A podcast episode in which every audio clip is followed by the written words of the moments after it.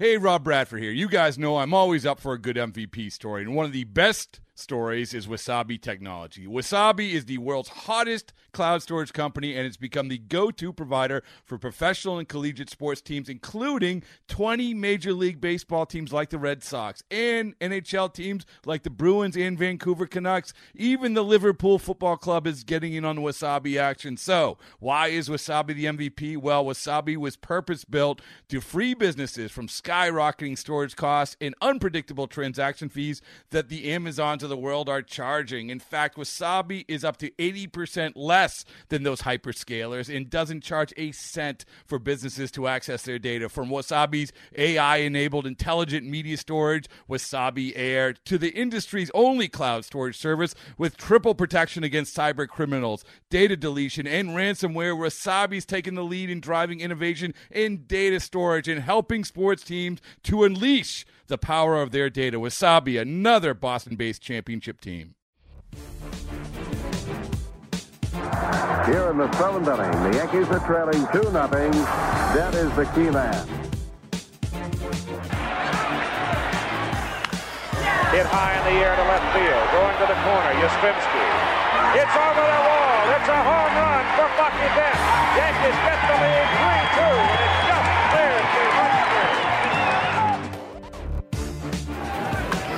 Deep to left. Yastrzemski will not get it. It's a home run. A three-run home run for Bucky Dent. The Yankees now lead it by a score of 3 to 2. Well, the last guy on the ball club you'd expect to hit a home run. Just hit one into the screen. Bucky Dent.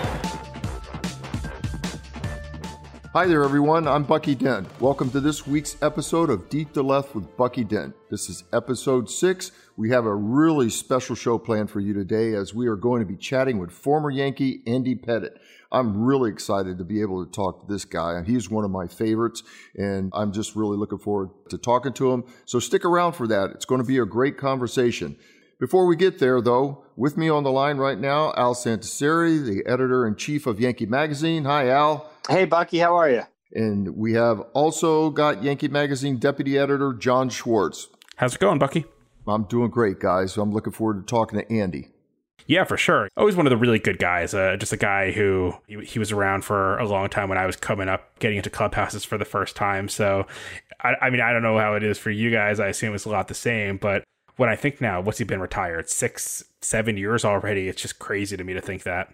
He was one of the best I've seen, man. I tell you what. Uh, uh, just a tremendous competitor on the mound. I mean, he knocked knocked us out three times with with Texas, and uh, you know he was just a guy that was serious, a, a, guy that was a true competitor, and nothing but class all the way. And uh, uh I've always enjoyed being around him, and I'm just looking forward to talk to him one thing that always sticks out to me too is you know I'm a lefty, he's a lefty, and I you know I was playing high school ball in the late 90s. And man, every pitcher just wanted to be able to stare at you through the top of the glove like he does, to the point that, I mean, if I'm thinking of facing a pitcher right now, I'm thinking of facing like a guy who's pretending to be Andy Pettitte essentially because it was so unique the way he just like would glare over the very top of that glove, just kind of outstretched just enough. And I mean, I'm seeing it right now in my head. I don't know. I mean, he was a guy that just performed outstanding in big games, and he set a record for uh, 19 wins in playoffs. Wow, that's that's doing something. So he was a, a tremendous competitor, a guy that uh, carried himself with class, and uh, just a true guy that uh, I've always admired. Just watching him as a Yankee on the other side. Uh, now being able to uh, talk to him on the phone, I'm looking forward to just really asking him some great questions. I agree with you guys. You know, he's he's somebody whose his competitive nature was so impressive uh, for me watching him from afar.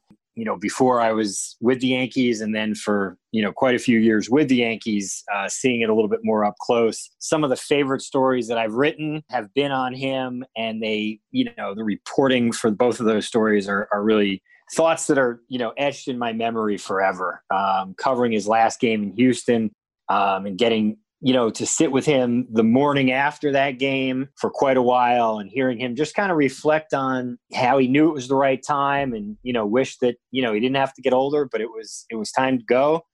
And uh, that was really special. And then a few years later, spending time with him out on his ranch was, was equally as unforgettable. So he's, he's one of my all-time favorites, and, and like you guys, I'm just so excited about today. Well, let's get started. Let's get Andy on the phone and let's roll. How you doing, buddy? How are you, man? Thanks for joining the show with us today, man. We got a, a lot of baseball to talk about. I mean, you had a just a tremendous career, and I know you're down on your ranch. And is that one of the spots that you love to go and just kick back and relax? I know my wife and I we do a lot of hunting, and one of the best things that we like to do is go sit in a deer stand where it's like peace and quiet. You know, what's what's your relaxation like when you go down to your ranch? Yeah, that's man, that's that's what I do. I mean, I love it. I, I love it down here. I love I love hunting season. Um, you know, I love to deer hunt. We, my, all my family loves to bow hunt, so I love to sit in a bow stand, a deer stand, and, and you know, it's turkey season down here, so we've been doing a little turkey hunting. I spend a lot of time on my bulldozer trying to just work on my land, and we had a, a bulldozer. You, you drive a bulldozer? Holy cow!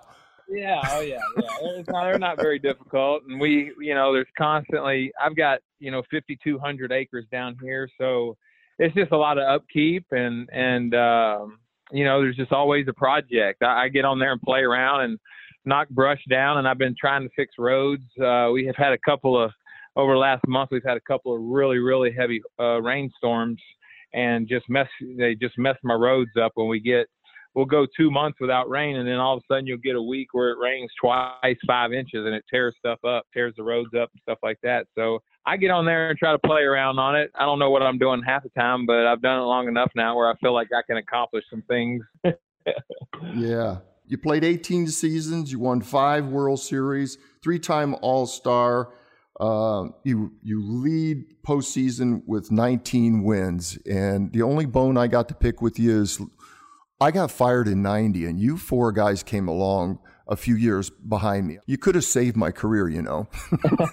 well, because you, know, you, guys we, are fabulous, man. That's right. I, I, wish we I could have stuck around. We were you know, obviously fortunate. Uh, obviously followed your career, and and and and especially once I got into the system and the great Yankees uh, that, that, that played before me, and obviously was a big fan of Yankee history as I came, I went through the minor league system. So I would have loved to have played with a lot of you guys that came through, and when y'all did. Well, I tell you, we'd have loved to play with a, a, lot of you guys too, because you guys went on a run, the, the core four. Now, who who named you guys the core four? That's a good question. I have. I, I don't believe I know the, the answer to that. yeah, I, am not real sure. Because that's a that I tell you what, that's a that's a great name for you guys, a core four. And and when you guys all started together back when you're like 19 years old and, and, and you're in the minor leagues, and did you did you ever have a vision to think that you guys would play all together? You know, two Hall of Famers, and you know you'd win all those championships and, and being some of the greatest teams that ever performed in, in, Yankee history. I mean, did you ever have a wildest dream of that? No, I mean I didn't, and I, I would, I would, I would imagine that you know the guys, you know the other three guys, and and anytime we talk about the core four, I always we throw Bernie in there because we feel like we're almost like a core five with Bernie, but he was, you know, came up right before us but came through the system. But you know, when you're in the minor leagues, it's, you're, you're you're grinding so hard to get there. I was married in the minor leagues, a small you know child, and you're just trying to you're you're trying to figure out how to get there and, and just grinding to do your job and you don't really think like that. You don't look around and say, Oh, look at these players you know, we're all going to get up there and we're going to do great things just because, especially with the Yankees at that time, Mr. Steinbrenner would trade you. Like we, we, we were hoping like you don't get traded, you know, because you wanted to be a Yankee, you know. And so we were kind of, you, you know, so we we were the first kind of group. I, I really believe that we kind of had, you know, Billy Connors, you know, our our pitching coaches that you know were higher up you know, we're telling, I think, you know, Mr. Steinbrenner, hey, let's hang on to, the, some of these guys. I know uh, Tony Cloninger was a guy that, you know, always was pulling for me and, and pushing me and, and trying to get me up to the big leagues and, and saying, hey, don't trade me. But every offseason when I was in the minor leagues, I mean, I was going to get traded for Chuck Finley one year. I was going to get, you know, traded for Jim Edmonds and this other guy this other year. I mean, just constantly, you know, each off season you're like, man, am I going to be a Yankee or am I going to be going somewhere else? Yeah. And you know, we didn't play. I didn't have a chance. You know, I met uh, Mariano in, in the Gulf Coast League, and then I never really played with Mariano. We were always kind of staggered of where we were at playing, and so we never really got to play together a whole lot in the minor leagues. Me and Derek played in Greensboro, North Carolina together and then he was a little bit behind me as as he came up after that. And then me and georgie had the opportunity to play Triple A together. And it, it was wasn't we weren't together for very long because georgie i believe he was catching one of my games and he was trying to block home plate on a on a, a base runner coming home and he broke his ankle and um i think missed you know maybe the rest of that season whenever i was in aaa so it was kind of like we we we weren't all you know we weren't all together for like you know me and Derek and Georgie and Mo didn't play in in A ball together, and then the next year go to Double A together, and then the next year go to Triple A. You know, so it was kind of hard to kind of envision us all getting up there around the same time and being able to get you know it done and getting that you know play obviously together the way we did and have the success that we had.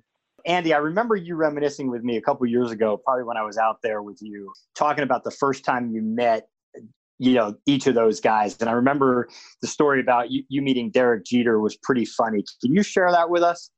Yeah, I, I think Derek, you know, Derek, I think it says it even funnier or makes it sound funny or whatever. But you know, we he came into Greensboro, and you know he's the number one, you know, pick for us, and and you kind of, you know, looking at this guy and thinking, you know, what kind of player is this guy going to be and stuff like that. And you just kind of, you know, don't know what kind of guy he is, obviously, you know. And he walks up to me, he tells me, I believe he tells me, it's been so long now, and I got the worst memory ever but he tells me he looks like his uncle. I can't remember his uncle's name. It says, oh, "You look just like my uncle, such and such." And and he said, I like didn't even laugh, like a big league him. He said, you know, and and and I just, you know, that's just kind of, you know, I just kind of laugh about that, and I don't even really remember that story.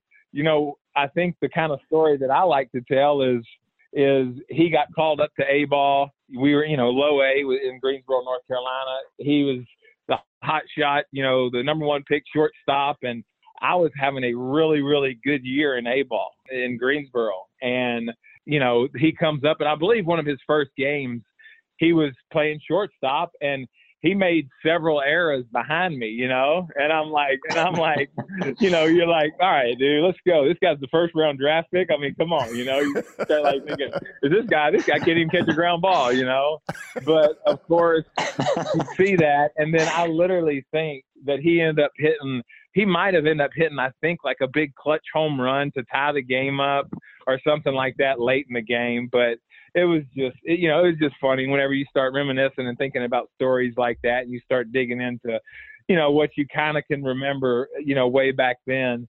He's always derek has just always been a great teammate a, a fun guy to be around.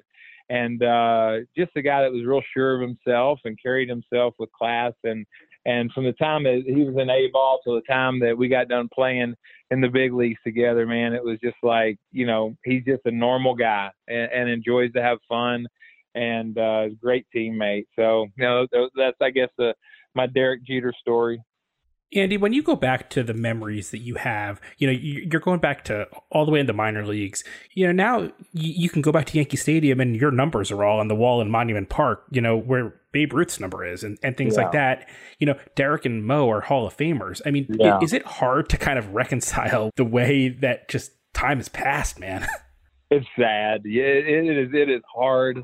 It is hard to, to, you know, to really put that in words, just you blink your eyes and it's all over. And I guess the only way you can kind of relate to it is just with your kids. You know, you blink your eyes, your kids are grown. I mean, I'm a I'm a grandpa now. My oldest son, you know, I, I've got a grandbaby that's going to turn two on Thursday, and it's just like, how? I mean, how did this happen? Like, how did this happen so fast? I mean, how did I get so old so fast? You know, so it, it's it's hard. It's very hard to just think about um, how quickly time passes and and how blessed we were. And I and I think when you know you have such an enjoyable you know career and successful, and of course, there's hard times and there's things you go through, but I think they even go faster because I, I enjoyed my time in New York and playing baseball so much. Uh, I love the game, and so you know it was just really enjoyable for me.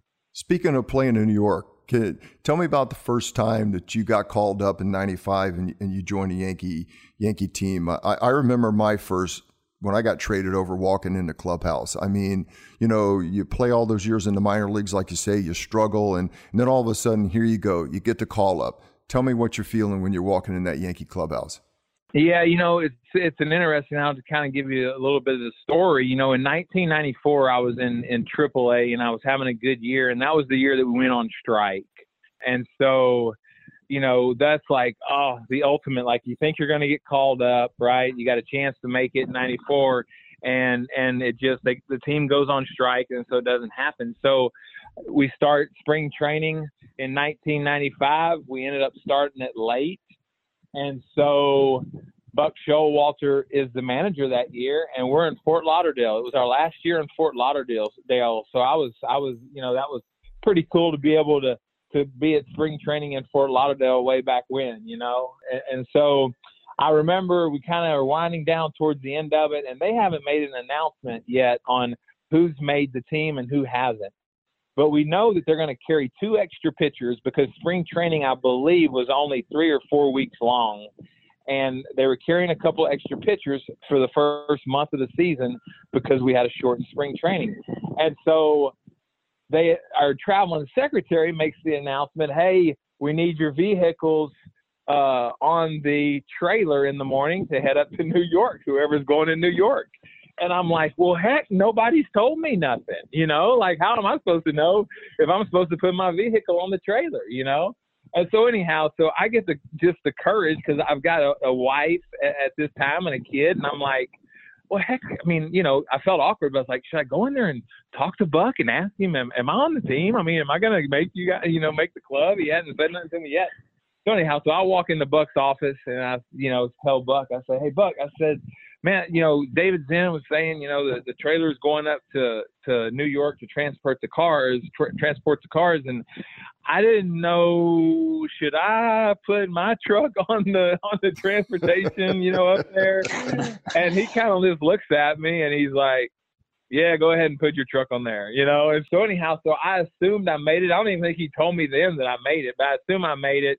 I found out that I made it and it, it was, I mean, we got up there uh, Bucky, and it was an off day, uh, I believe, right before opening day, and, and just to walk out there on the stadium, and you know, you spend those that those years prior in the minor leagues, and every stop that you're at in the minor leagues during our minor league games, our big league club will be on the on the TV in the clubhouse.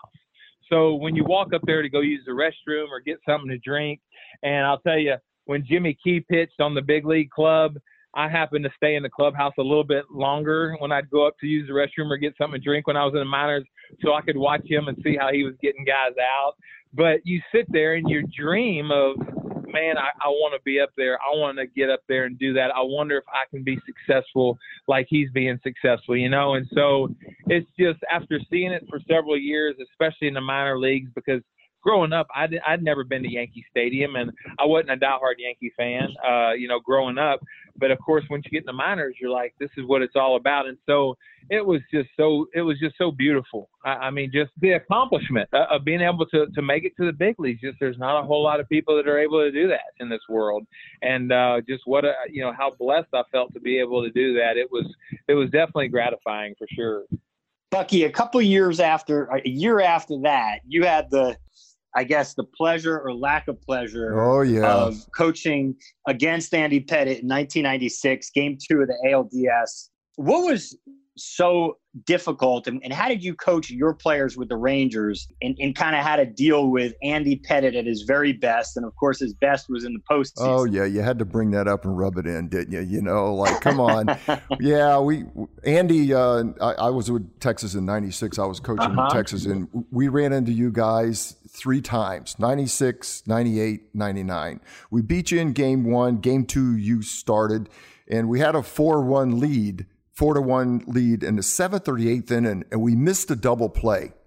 and I don't know. I, I think Jeter doubled or something. You wind we wind you wind up tying the game up, and we went into the twelfth inning, and Dean Palmer threw a ball down the right field line. oh yeah, lost. I remember that now. Yep. Yep. And then then we didn't win another game. It was like, oh my God, we got to play the Yankees again, and we got to face this guy Pettitte you guys were just on that run and you had such a great team. You had great relievers, but I remember you pitching against us, you know, and you had such poise, you had such determination. And I remember a guy saying, you know, if, if, if we don't get this guy early, we're not going to get him because he, he just gets better as the game goes along and in your confidence and, and the way you carried yourself on the mound. And, and you beat us twice after that. You beat us, uh, in 98, I think you beat. You pitched seven innings, beat us one to nothing. And then in 99, you pitched another seven innings. But uh, you were just, you know, really fun to watch. And, and I love watching you your whole career, to tell you the truth, you know. And yeah, you guys, you guys got us three times. Unbelievable. well, I'll tell you one thing. I know in 96 when I came through and, and maybe even 97, I came through Arlington through there. I had about a hundred people in the stands. All my wife's family lives up there. My family traveled up from Houston, and obviously I'm young in my career. And at my first start in Arlington, I went, I believe, two and two thirds and gave up seven earned runs. And I was like, oh my gosh, I mean, you guys knocked me around like crazy. And then so the next year, I had to make another start there. And so I'm thinking in my mind, and it's in, in Arlington, I'm thinking in my mind, all right, uh, it can't get any worse than it did last year. Well, it did. I, I went. I think I went. I went an inning and two thirds. I think I gave up ten runs. But I mean, what oh a lineup! Well, I mean, what yeah. a lineup you guys had.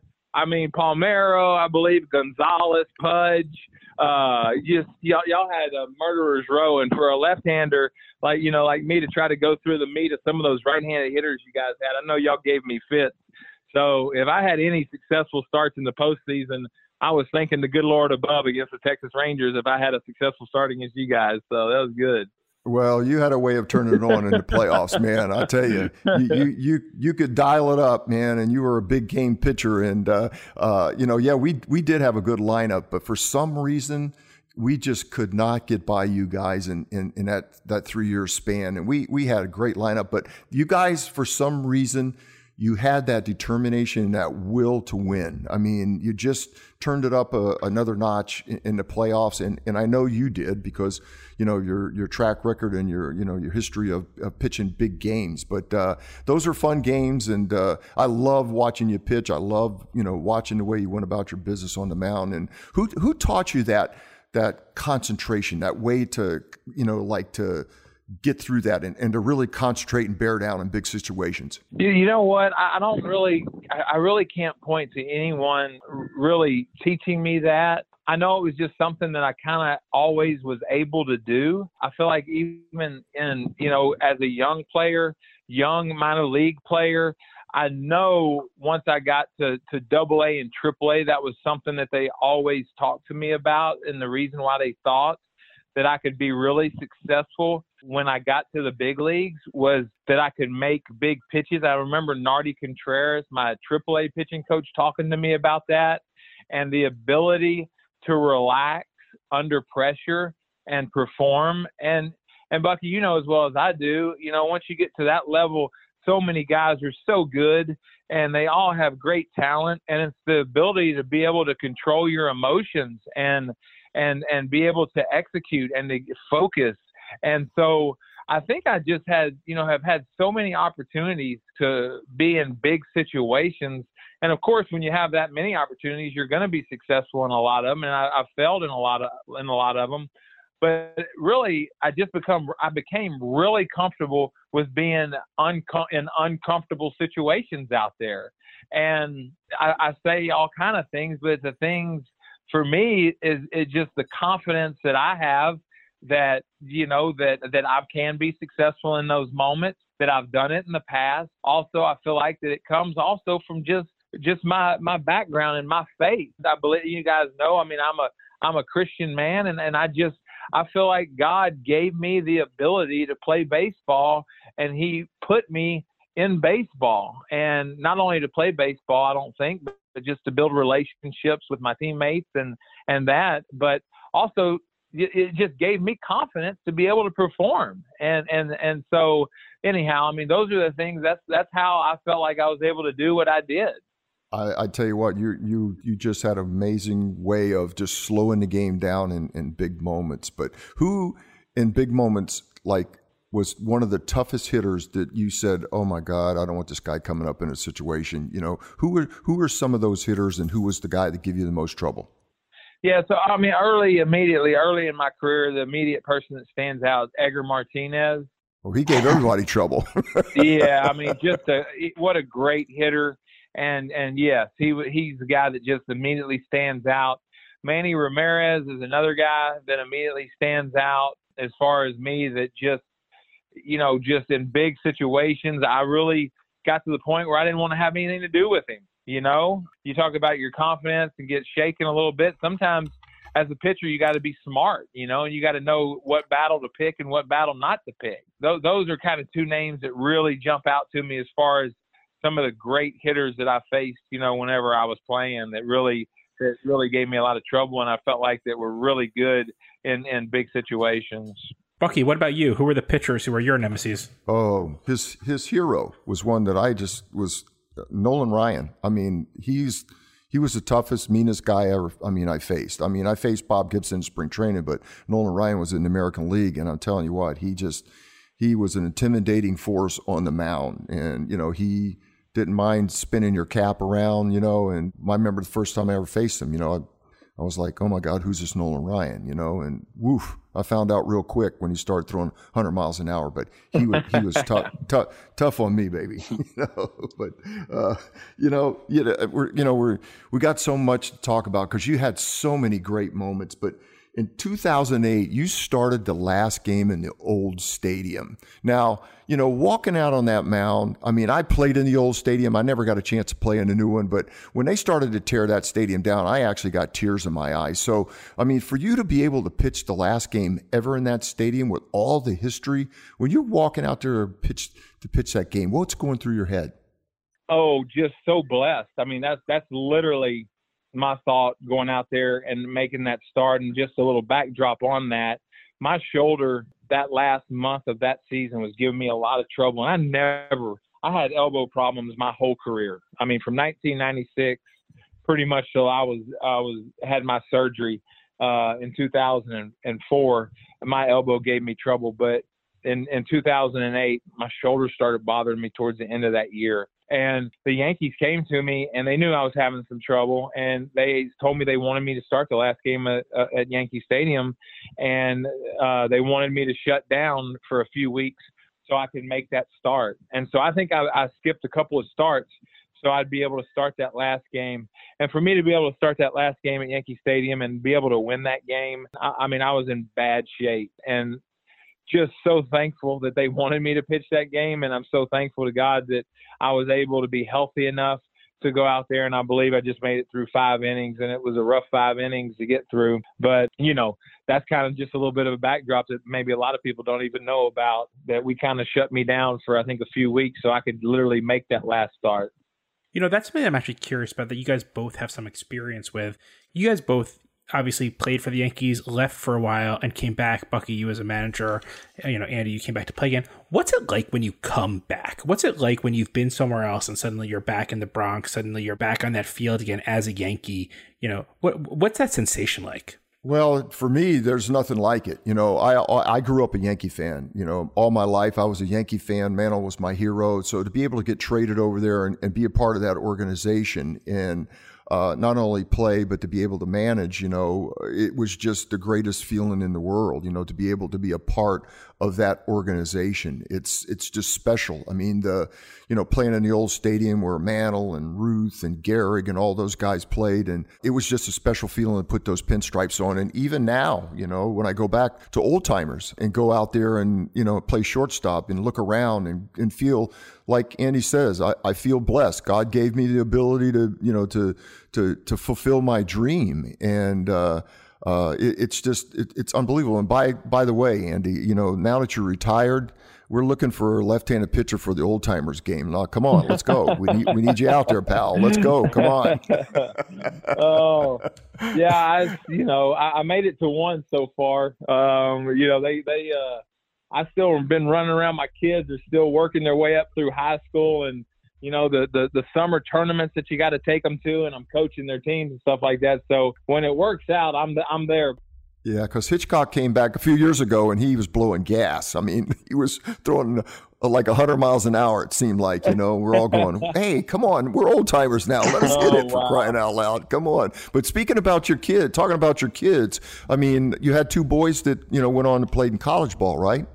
Yeah, yeah. My oldest was at Baylor and at Rice, and and four elbow surgeries later, he's uh, working in the real world now. And my second son was at the University of Houston, and um, he had elbow surgery his first year and his second year. So my boys have not had great success with their elbows. My second son is at the University of Houston, and their season got canceled this year, and and he's looking to he'll be graduating it looks like in May. So we'll see what happens with him and where where you know what he's going to continue to do. And and then I have a uh, freshman in high school that's coming up. And I've got a daughter that's a freshman at Dallas Baptist playing volleyball. So I got my hands full. I got a lot going on and it's fun.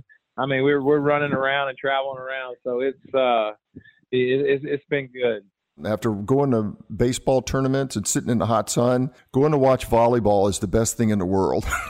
Eh, eh, I love it. I love it. Yeah, you got that right. Yep. Those gyms are nice and AC. yes, they are, boy. I tell you what, it's it's it's it's fun, man, and it's fun to watch. You know, watch your kids play and, and grow up, and uh, you know, you, you just hate to see them get hurt and you know shorten their careers and stuff like that. But uh, it's it's so much fun to to watch them and and, and watch them, you know, play little league baseball and, and, and advance their career. But uh, you know, you played in so many great games, and they got to be a part of that. You know, see your career playing all those World Series. I, I, mean, you played in five, five World Series, man, with all the, you know, with, with some great, great players. Talk about the difference in some of those teams, your 96 team, you know, and, and all the difference in, in the other team and the characters of, of guys that you played with. Because, uh, you know, you always hear the stories of the guys that I played with, you know, the Rivers, because you've been around him and, you know, and Reggie and guys like that. Who are the guys that were like the fun guys that, that kept it loose for you guys? Well, you know, late in my career, uh, obviously, I would say Nick Swisher was just one guy that you know just immediately stands out when you're thinking about keeping you on your toes, keeping you entertained. You know, Swish was was there for us in, in, in 09 and you know, you talk about the championship teams and and you know, all of them, the first four championships that we won, I feel like we're all kind of, you know, all real close there together. And we kind of, I felt like kind of had a, a, a, you know, a group of guys that, you know, were in their prime and we were all hungry. And we obviously were very successful to win the, the championships that we did in such a, a, a tight, uh, almost just like a decade there. And just with Joe Torre at the helm, kind of as our leader and, and our manager, just you know, we just had a word of kind of like that we lived by. It was just kind of like grind, you know, grind out every single day. And I feel like our team kind of took on that whole persona, you know, just of we're gonna we're gonna be grinders and play every single day like it's the last game of the year.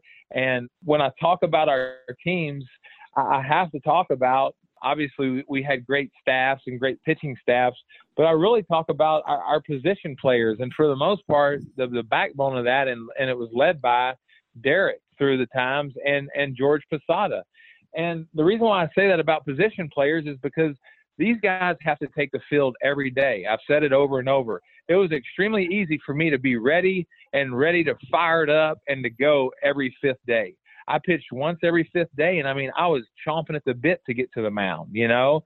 And but these guys played every single day, and the intensity and the grind that they brought to the field every single day was just amazing to watch because you know they had to come in and they had to be tired and they had to be exhausted on certain days and they would get you know you would think that they would dog it a couple of days or give at bats away here or there but you just never saw those guys do that and so I mean, those teams, we just had great leadership and guys that just kind of led by example and were grinders. And then, of course, you know, we go however many years it is without a championship. I guess we won in 2000. Yes. And so, you know, we go nine years, I believe, eight years without a championship. So to have that stretch and go that long without winning one, and then obviously we bring in to share, we bring in AJ Burnett, we bring in CC Sabathia to start off our new stadium and kind of a new chapter in the Yankees history there. Bring them in and you know just everything was what a magical year we had in 09 to be able to to pull it all off again and obviously just a great great talented talented group of of you know group a team there and uh, we, we would have been very upset if we wouldn't have been able to pull one off that year for sure Andy, you know, I got the the opportunity to cover a lot of those games, especially in 2009. I have great memories of watching you pitch the clincher and the ALDS in 09 and the ALCS and the World Series. But, you know, I got to say, one of the, the most enjoyable games I've ever seen you pitch, maybe the most enjoyable, was your final game in 2013 in your hometown in Houston. And I think part of what was so great about that, and really just epic, if you will, is you know, the fact that you went the whole game, you pitched nine innings, and you know, I know I, interviewed you the next morning, and I, I, remember things you said in that interview I'll never forget. In terms of, you know, you lamented about just, you know, you wish you didn't have to get older,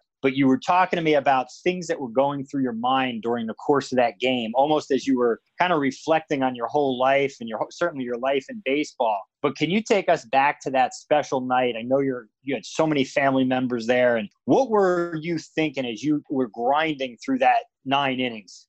Yeah, I mean, just again, when I look back at it, I'm just I just I'm so thankful, and and again I just can't uh, can't say it enough. I just felt like what a blessing it was for me to be able to do that in front of my hometown. And of course, I was pitching that game, unfortunately, because we didn't make the playoffs.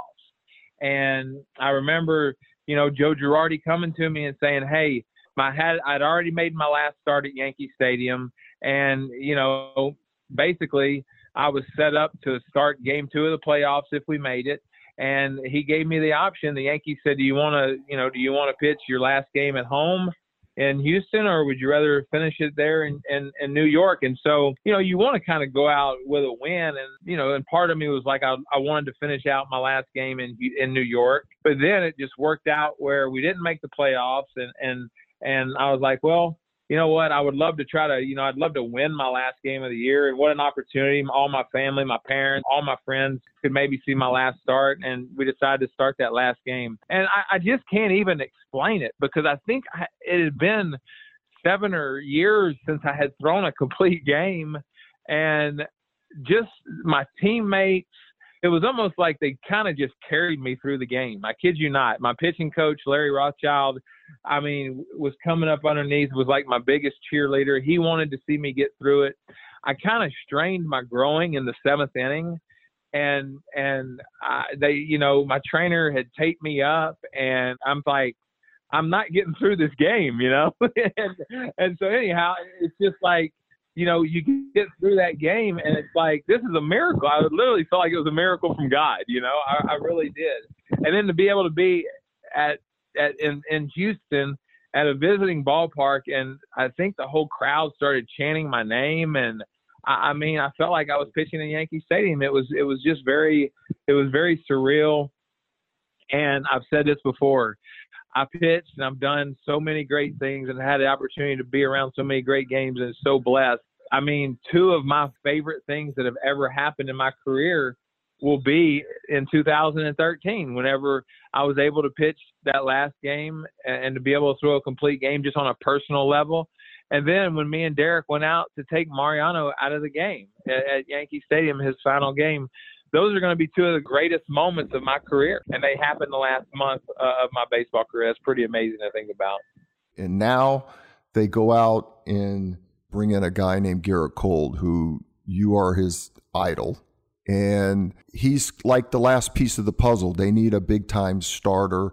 And so they they say, Hey Andy, come come with us and, and let's let's talk to Gerrit Cole about coming to New York.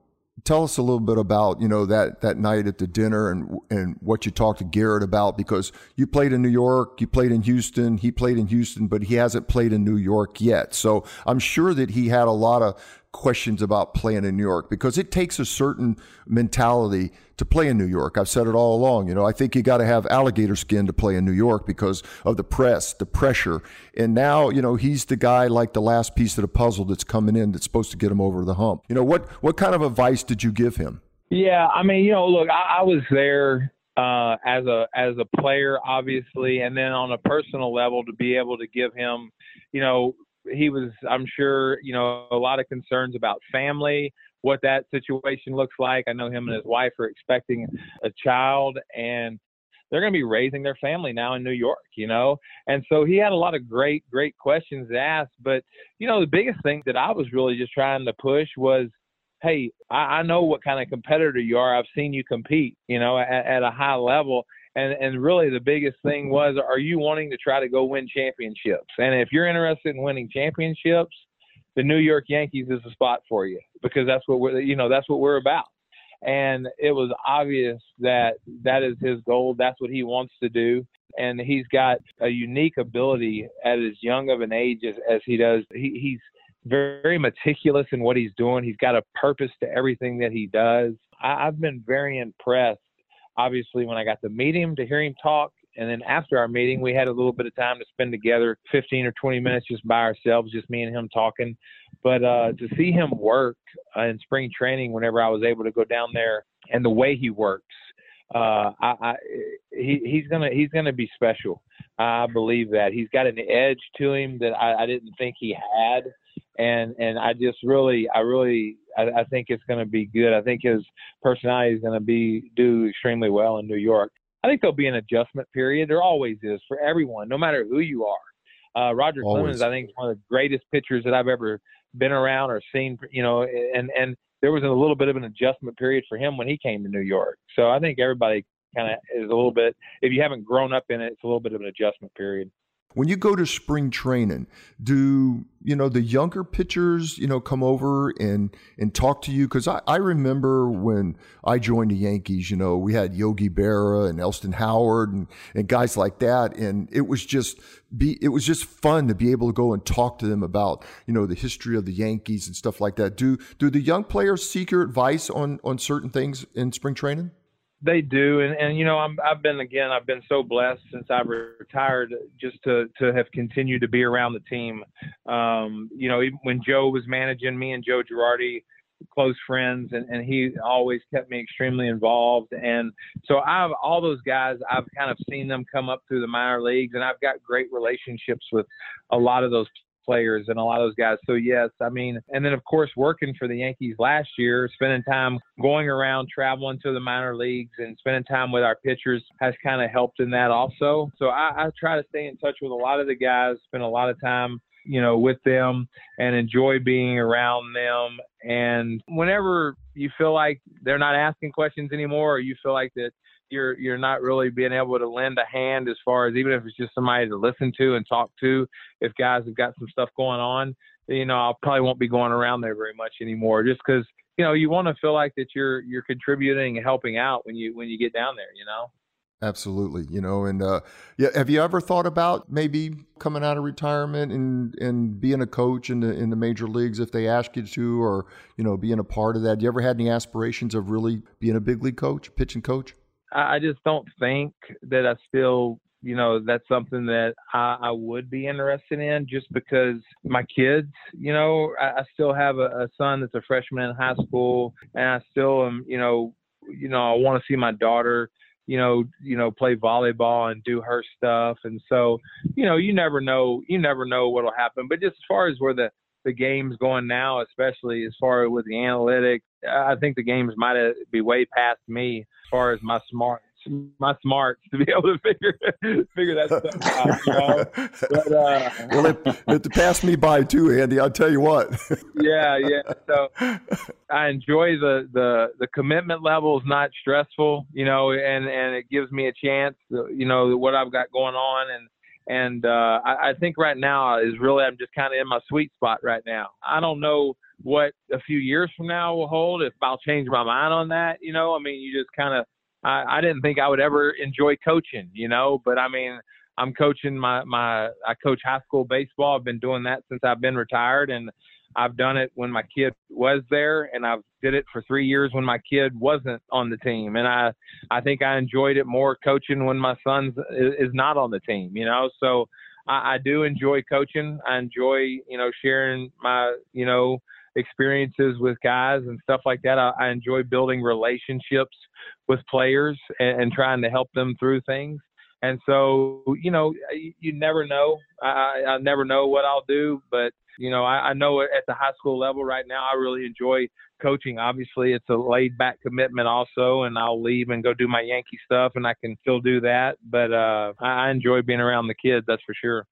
Oh, you're like you're like Gator. Come on, you know I just talked to Gator about a week ago, and he he's out riding his tractor. You know, when I call him, sometimes he, he won't get off that tractor. We're lucky we got you off that bulldozer today, right? Yeah, yeah. I just well, I was lemon. Uh, I came in from lemon up trees. Like I said, we had this storm come through, and it, I, I got I got trees down all over my ranch. That I've been trying to chop up firewood. So I got one more question about your ranch. You know, uh, I we're celebrating the 40th anniversary of Yankees magazine, and you know, one of my favorite stories that that I ever wrote was you know about the day that I spent at your ranch yeah. there. Except for when you got me a little nauseous when you were cleaning that one deer. That wasn't one of the best moments. No, that's not for the faint no. No, I, I told you I wasn't faint of heart, and then you kind of proved me wrong. I guess I still remember you talking and thinking I was still standing next to you, but I had walked outside uh, yeah. at that point. But one of the things you spoke about was, you know, some of the guys you wanted to bring out to the ranch. CC Sabathia, yeah. I know how close you are with him. Have any of those guys taken you up on your offer and come out? He yet? he hasn't. You know, we continue to talk about it and say, hey, one day I got to get out there. You know,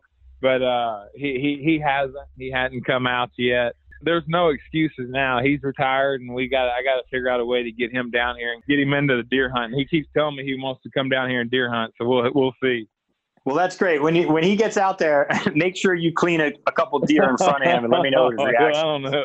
He, what about Jeter and Posada? Have you got them down there yet? I, I would no, hate to see Posada with a gun. Those, Come on. I don't think they're hunting. No, I don't think those boys are hunting. well, Andy, I, I, tell you what, I, I, I just want you to know how honored I am to have you on the show today. And, and you're a class guy, and you know you just were a big time pitcher, and you're a model of, of what it takes to be a professional and, and to be a Yankee. And I tell you what, you wore those pinstripes really, really well. And I just, you know, I, I look forward to talking hunting with you at Old Timers one day when you come because I, I love to hunt myself and so does my wife, but I can't get her to pull the trigger. well, thank y'all so much for having me on, Bucky. I, I enjoyed it. Uh, guys, you guys stay safe with all this madness and craziness is out there. Thank you, man. God bless you, buddy. Wow, what a great conversation, guys. That that was no surprise, I, I don't think, to any of us because he's such a class guy. And I just love the stories and, and the story about Jeter. Oh my God. I, I was wondering, you know, when those guys first met and uh, just hearing them talk about that and, and also about, you know, when they get back together. Like for me, when I go to Old Timers Day and I see, you know, all the guys that I played with, you know, for them to, to get back together, what a, what, what great memories that is. I agree. That that was always one of my favorite stories, and I've heard him tell it a couple times, and it never gets old. Derek has got such a dry sense of humor, and I love seeing all those guys together because I, I know how much Derek messes with those guys and teases them, and it's kind of funny that you know all those years ago, before they were famous and before they you know really barely got to even know each other, he was already at his best, I guess, in terms of his antics. It's weird though, you know, Bucky. Maybe you can help uh, me understand this a little bit more because you retired and went into coaching. He seems to have retired to like a 550 acre ranch or something like that. I don't know what, what what's the difference there. well, the difference is that you know I I kind of coached my whole career. I mean, I had a baseball school that I ran for 30 something years. And I remember my conversation with uh, Dick Howser when I was playing for him in Kansas City in 84. And we started talking. I told him I was interested in, in going into managing. And he kind of pulled me to the side and said, Hey, you know, I think this is a good time. I think you need to do it the right way and start in the minor leagues. And work your way up and, and, and work you know, learn how to deal with the press, learn how to deal with the players. And there's just a lot of things to learn. And I thought it was interesting, but to tell you the truth, he's got boys, you know, that were in college and he wanted to be around them. And, you know, I had kids later on in my career that were in college. And that's one of the reasons that I retired. But that's probably the difference as far as, you know, wanting to coach and, uh, and the difference in when I started coaching in, in my career. It really is so fun for me to, you know, listen to him though. One one of the understated perhaps things about Pettitte's career is just how dominant he was and yet often how overshadowed he was, whether it was Clemens or, or someone like that. Obviously, even in his last year, it was kind of like a magic trick he pulled. Like, I don't want to deal with any of this. Everyone go look at Mariano Rivera there, who's retiring, uh, pay no attention to me, you know. And obviously, you could say, like, oh, that's so unfortunate. What a slight to the guy. But there's no question that's what he wanted. He enjoyed that. And he never was the, the center of attention. He never was the spotlight in some ways. So it's fun now to be able to look back and really hear him as a storyteller, hear him as a guy, you know, with these incredible memories of time in the game. And, uh, you know, you think about how many other guys are probably that same way. You know, there are guys who love the spotlight and there are guys who just don't. And you always kind of knew that Pettitte was a guy who wanted to be home on his ranch a little bit. I think that was what, you know, made those teams special. And those teams obviously were special enough to, uh, you know, have won multiple championships. But I think, you know, having guys like Andy Pettitte, having guys like Bernie Williams, having guys like you know, even even some of the the lesser stars, uh, Scott Brosius and and people like that on the team that made really major contributions, but there was just no ego that ever got in the way of another player or never got you know in the way of the team success. Probably had a big part to do with why they won so many championships. And now you make a great point that I, I love that when he was talking about his teammates and, and answering the questions that we had about the core four stuff, how quick he was to point out Bernie. I've always felt that Bernie has gotten shortchanged by the fact that five doesn't rhyme with core somehow. Mm-hmm. And, and, so you remember, obviously, all these guys. And yeah, I understand that Bernie wasn't there in 2009, but I feel like it, almost, there's a little bit of revisionist history about the late 90s dynasty that we kind of leave Bernie out sometimes. And he came in there real quick when we started talking about that stuff. And he's like, yeah, but you can't leave out Bernie. And I thought that was a, a notable thing. I love that. And I, and I, I've written a lot about Bernie as, as I know you have as well, Jon. And, um, you know, Bucky, that's actually a, a, question I would love to ask you as somebody who was a coach on the other side and had to face those teams. But statistically, when you look at those great dynasties and you look at their offensive production, you know, it, it, Bernie Williams was the cleanup hitter on a team that won four championships. Bernie Williams, you know, when you add up his batting average, RBIs, home run production, and by the way, he was a center fielder, was really the most productive hitter during that whole time. I mean, in a lot of ways, he was the best hitter on the last dynasty that baseball has ever seen. He's not getting a lot of love in terms of Hall of Fame votes. And I'm not, you know, trying to to make this a political thing in terms of whether he should be in the Hall of Fame or not. And it's certainly when you look at Derek Jeter's career, you know, there's only five men in the history of baseball who collected more hits. So it's it, there's no comparison there, and I'm certainly not trying to make one. But for all intent and purposes, Bernie Williams was, if not the best hitter in that team during their dynasty. He was one or you know one or two on the list. What do you think about that, Bucky?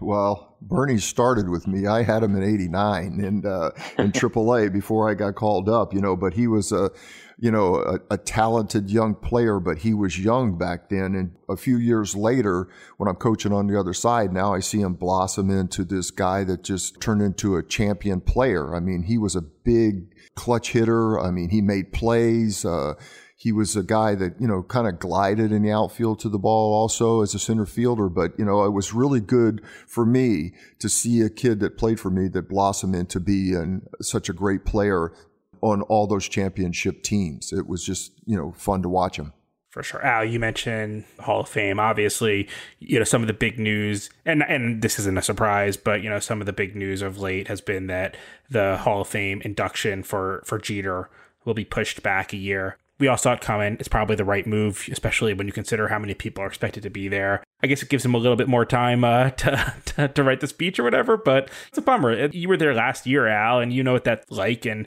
how meaningful it is as a piece of the summer. And it's just look, it's not a catastrophe. People will he'll get inducted eventually, and you know, just, it, it is just a bummer. That's that that's a huge part of the summer. That the Little League World Series, all these things. It's just you know another way of pointing out just how much we're losing this year.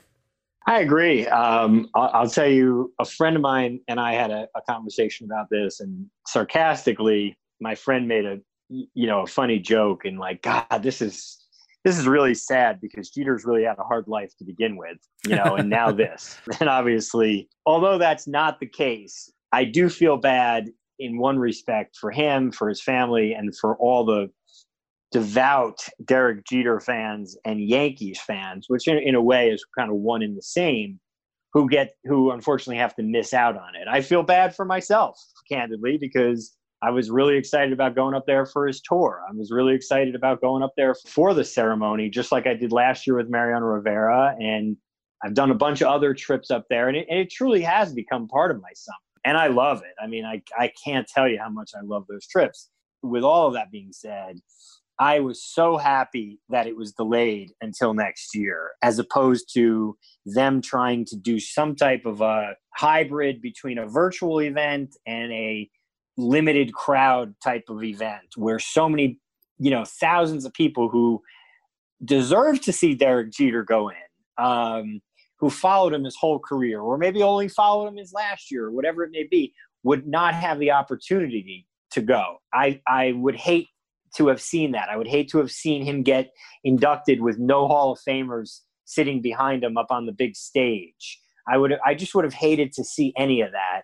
And it's nice to watch sporting events on TV, and we're going to have to get really used to it. But taking you know so much of the experience away from him, from his family, from his fans, from the other Hall of Famers, you know, from the Andy Pettitts of the world and the guys who went to battle with him all those years, I think that really would have been a travesty. So I was rooting really hard and calling my you know my my friend who's the, the pr guy there probably way too many times you know for information but I, I was rooting really hard for it to be postponed i totally agree i mean i i, I don't think that uh, you want to take away one ounce of what he deserves as far as you know being inducted to the Hall of Fame. I mean, he's worked his whole life, you know, and uh, performed at, a tremendous level. He was a captain. He was the you know the leader of the Yankees for for so many years. You, you don't you don't want to take anything away from him being uh, being inducted into the Hall of Fame and and to be able to stand up there and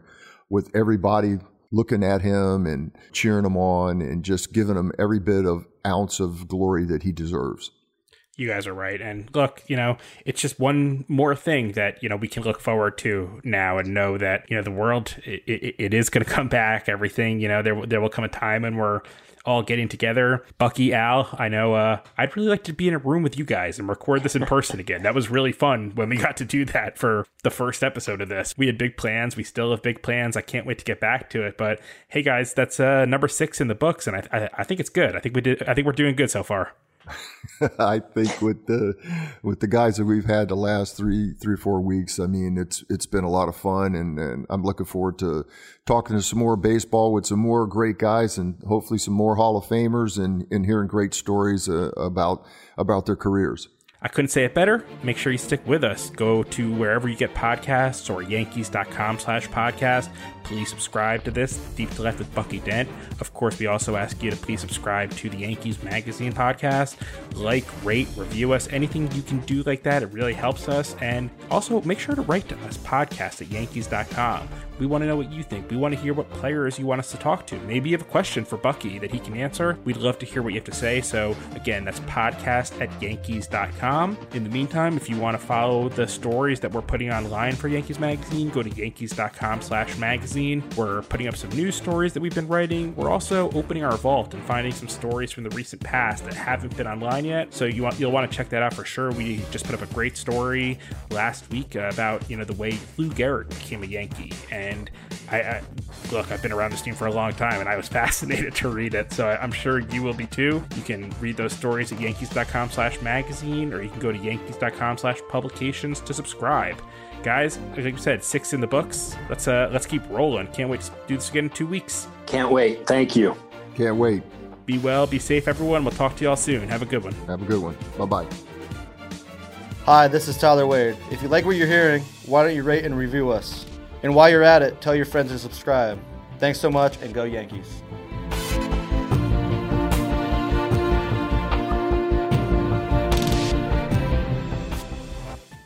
It's blazing hot outside. You get in your car to turn on the AC to get cold air pumping, but it blows hot air out. This issue is commonly caused by low refrigerant due to leaks in the AC system. You want an easy, all in one solution that will restore the cold air in no time. AC Pro Recharge Kits. Make restoring cold air easy for even those with zero DIY experience in less than 10 minutes. Save time and money versus going to a shop by picking up an AC Pro Recharge Kit today. Be a pro with AC Pro.